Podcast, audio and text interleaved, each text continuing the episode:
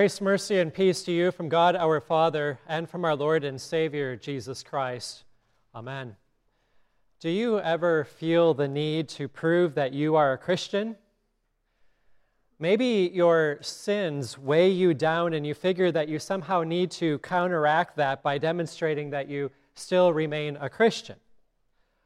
Or maybe you're around someone that seems to be some sort of super Christian and you want to help prove to that person that you yourself remain a Christian.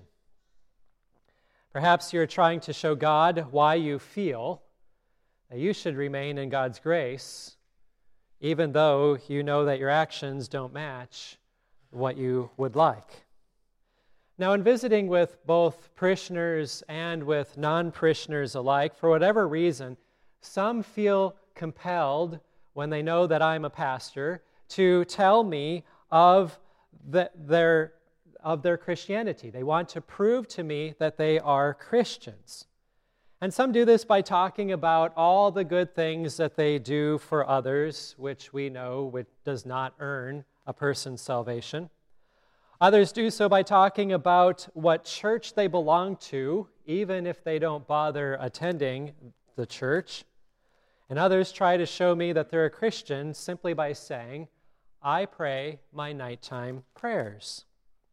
Of course, doing good works are not optional for us Christians. In fact, they serve our neighbor and supply the faith that faith is living, the proof that faith is living.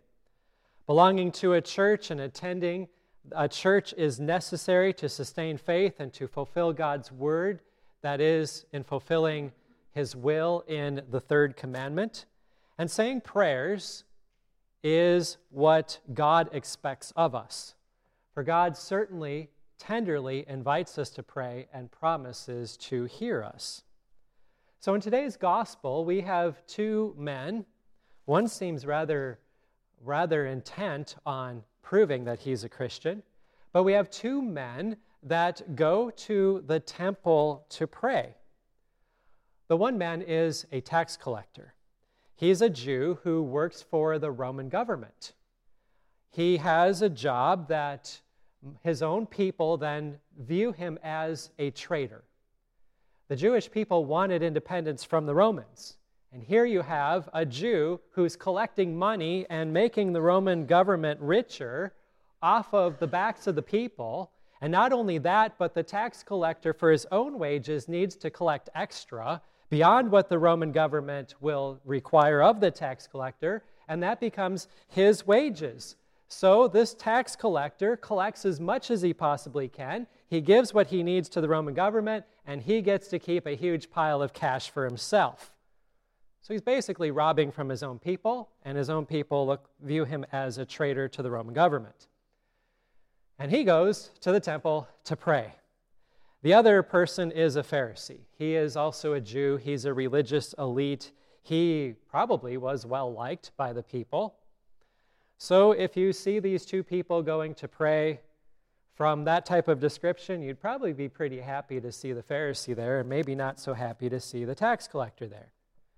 When the Pharisee begins his prayer, he begins by saying, I thank you, God. So far, that sounds rather good, does it not? I give you thanks. He goes to God's house. He's praying, he's giving thanks to God. But then his prayer continues. It goes in a direction that you would not really expect. God, I thank you. I'm not like other men. I'm not an extortioner.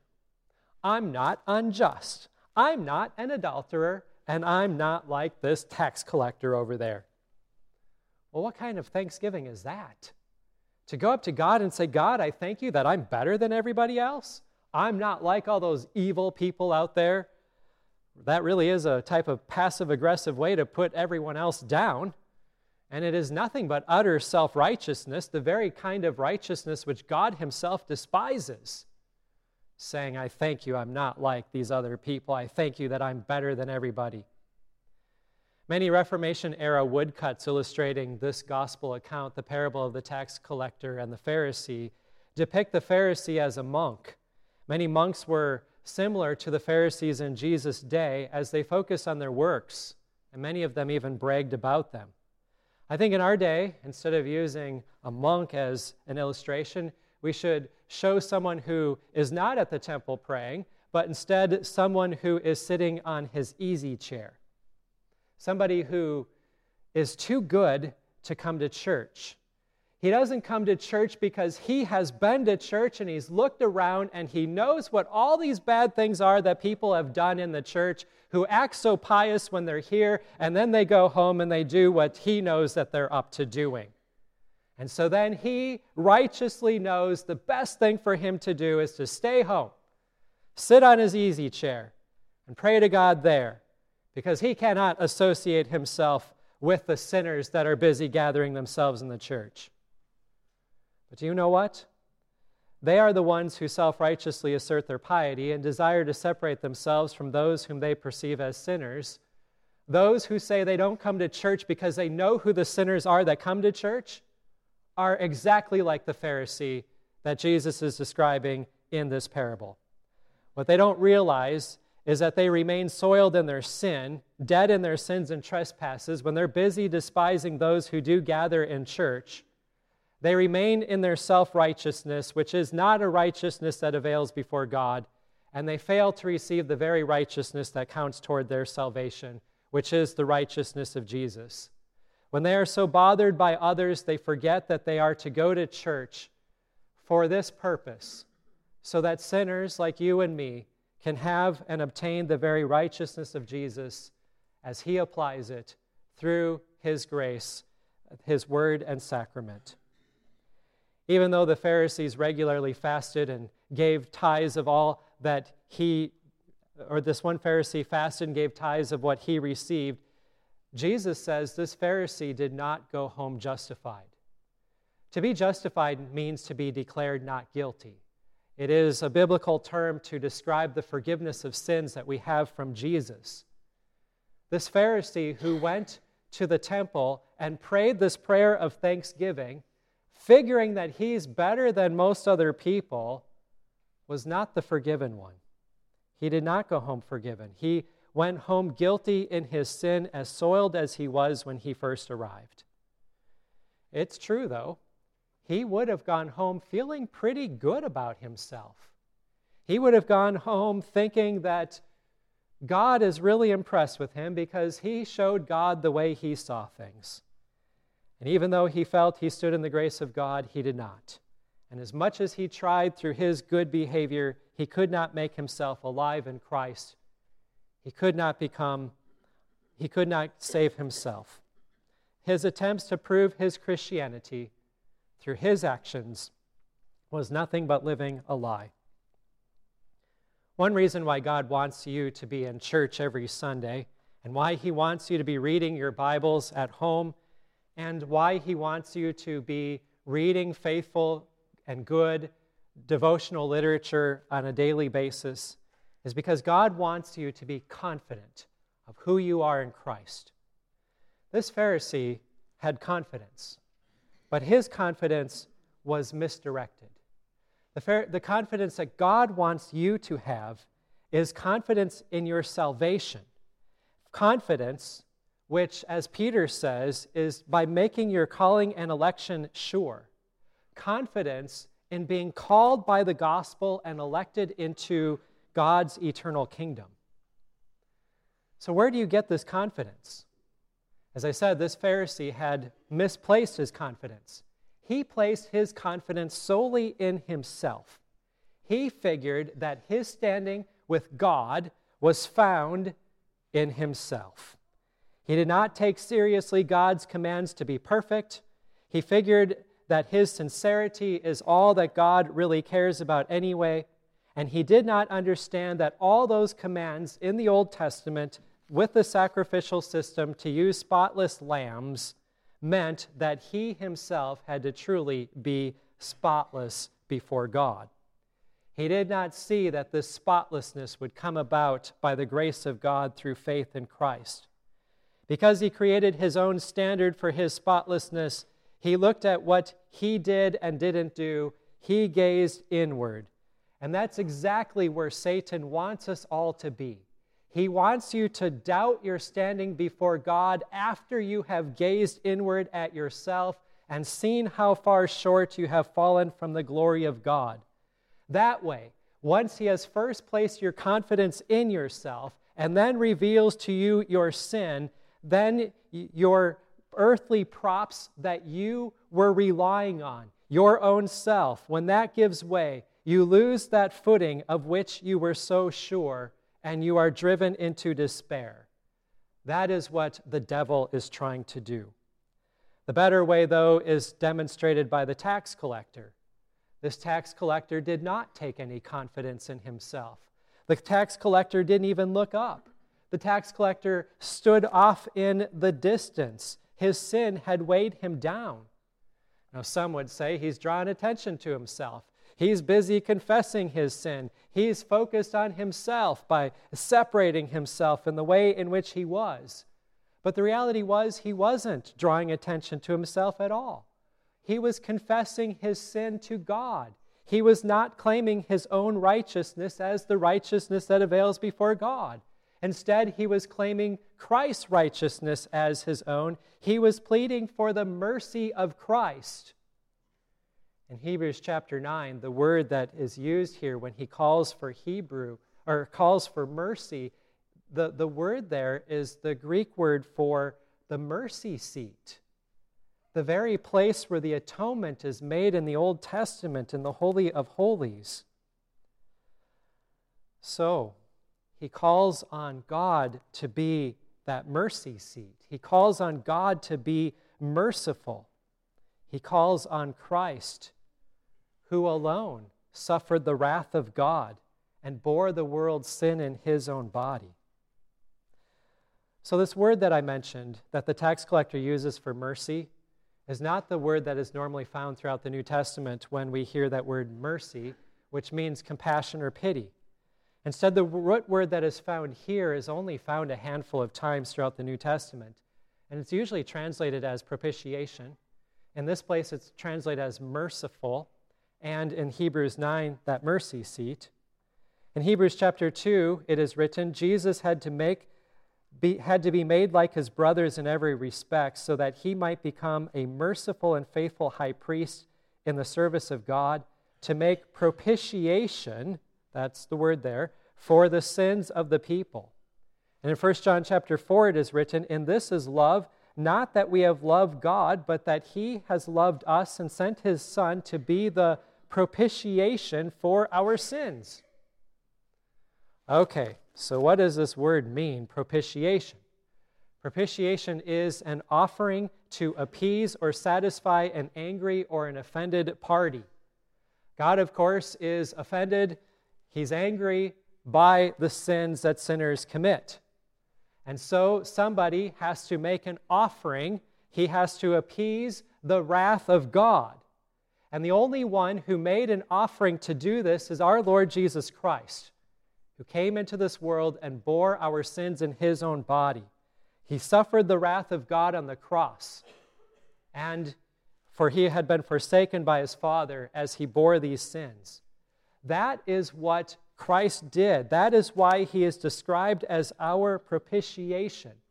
And now here you have this tax collector who is praying in the temple, asking God to be his propitiator. Have, have my or become my propitiator for me, O Lord, is what he's basically saying. He didn't look up with any type of prideful boldness as he made this request. Instead, he knew that this is the very nature of God, that God will send his only begotten Son into this world to pay for the sins of the entire world. The sacrifices that were made throughout the Old Testament, for, uh, they are they, they were meant to point the people ahead to Jesus, who would be the ultimate sacrifice to pay for our sins, that he would be the atoning sacrifice for the sins of all people, that Jesus would be the offering, that he would appease the wrath of God. Jesus would satisfy the law's requirements and make reconciliation for iniquity. So when the tax collector had pled guilty of his sin, and he basically was praying, God be merciful on me, a sinner. God be propitiated toward me, a sinner. He is asking God to do what God had promised to do for him that Jesus would make atonement for his sin since he could not do it himself, that Jesus would be the sacrifice on behalf of the tax collector, the drink offering in his place, that Jesus would reconcile the tax collector to his Father in heaven. So if you want to have confidence in your salvation, don't do as a Pharisee did and look inward, which ultimately leads to despair, but instead look to Christ Look to the Lamb of God who takes away the sin of the world. Look outside of you. Look to see who bled and died for you. Look to see how salvation is truly offered through the sacred scriptures. Therefore, this tax collector went home justified. He went home forgiven. He went home as God's child, cleansed by the blood of the Lamb, cleansed of all unrighteousness. His right, unrighteousness was replaced with the very righteousness of Jesus. Dear brothers and sisters in Christ, I want you all to have confidence in Christ. He's your solid rock on which you stand. All other ground is sinking sand. When your sins weigh you down, claim Christ as your advocate and Savior. When you wonder how God can receive you, a sinner, into God's eternal kingdom, claim Jesus as the one who is the propitiation for your sins. Your trust in your, your trust is in Christ. He alone died for you. He alone rose to take away your sin and to be your justification. He alone grants you the gift of eternal life. I began my sermon by asking you if you ever feel the need to prove that you are a Christian. Maybe you're spiritually mature enough to realize that you don't need to prove to others your Christianity. But perhaps you still see that your sins weigh you down, and you wonder how God can receive you a sinner into his kingdom? How can he receive a wretch like me?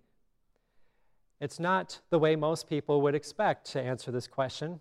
Instead of looking at the qualities that we have, like the Pharisee did, we look outside of ourselves. We look to the qualities that Christ has and what he offers. For we are baptized into Christ. Let's use Emmett as our example. How do we know Emmett is a Christian? Is it because he has Christian parents? Or because he has inherited their Christianity? Is it because he hasn't reached some sort of age of accountability that some people claim exists? Is it because we simply want him to be a Christian? Are any of these reasons for why Emmett is now a Christian? It is none of these, really. Instead, we can prove Emmett's Christianity by his baptism. He is baptized into Christ in his baptism, Jesus joined himself to Emmett, being united to the death and resurrection of Jesus. As we heard from the scriptures, baptism now saves you, and that is the gift granted to Emmett. This is God's way of adding the little ones to God's family, applying individually the forgiveness of sins Jesus earned for all, and to create faith in even the littlest ones. Yes, Emmett has saving faith. The scriptures teach, or Jesus himself teaches in the scriptures, that these little ones who believe in him, Jesus announces that these little ones can, he brings forth perfect praise from their lips. It is something that we believe because God, the Holy Spirit, works faith in us. We believe that we cannot believe, but the work of God is to create faith in us, and He has done that for Emmett. So, just as we can prove that a baby is a Christian by virtue of his baptism, that's also the place for all of us to start. When Satan is trying to convince us that we are not Christian or that we have sinned too much to be in God's grace, we can follow the advice of Martin Luther, who said, Pull out your baptism and wave it under the devil's nose and say, I am baptized. I have God's bath. It is Christ's own blood. It is a bath blessed and mixed with the blood of Christ. For Jesus shed his innocent blood in our place. He is truly the propitiation for our sins. The wrath of God is appeased through Christ, and the mercy of Christ extends to us. He claims us as his own, and he has elevated us to be a child of God. Jesus is our brother. And so we claim Christ as our righteousness, and our confidence is found solely in Him, the Lamb of God who takes away the sin of the world, and who lives and is reign and reigns and is seated at the right hand of the Father. Soon he will take us to be with him in glory. Thanks be to God. Amen. The peace of God, which passes all understanding, keep your hearts and your minds in Christ Jesus to life everlasting. Amen.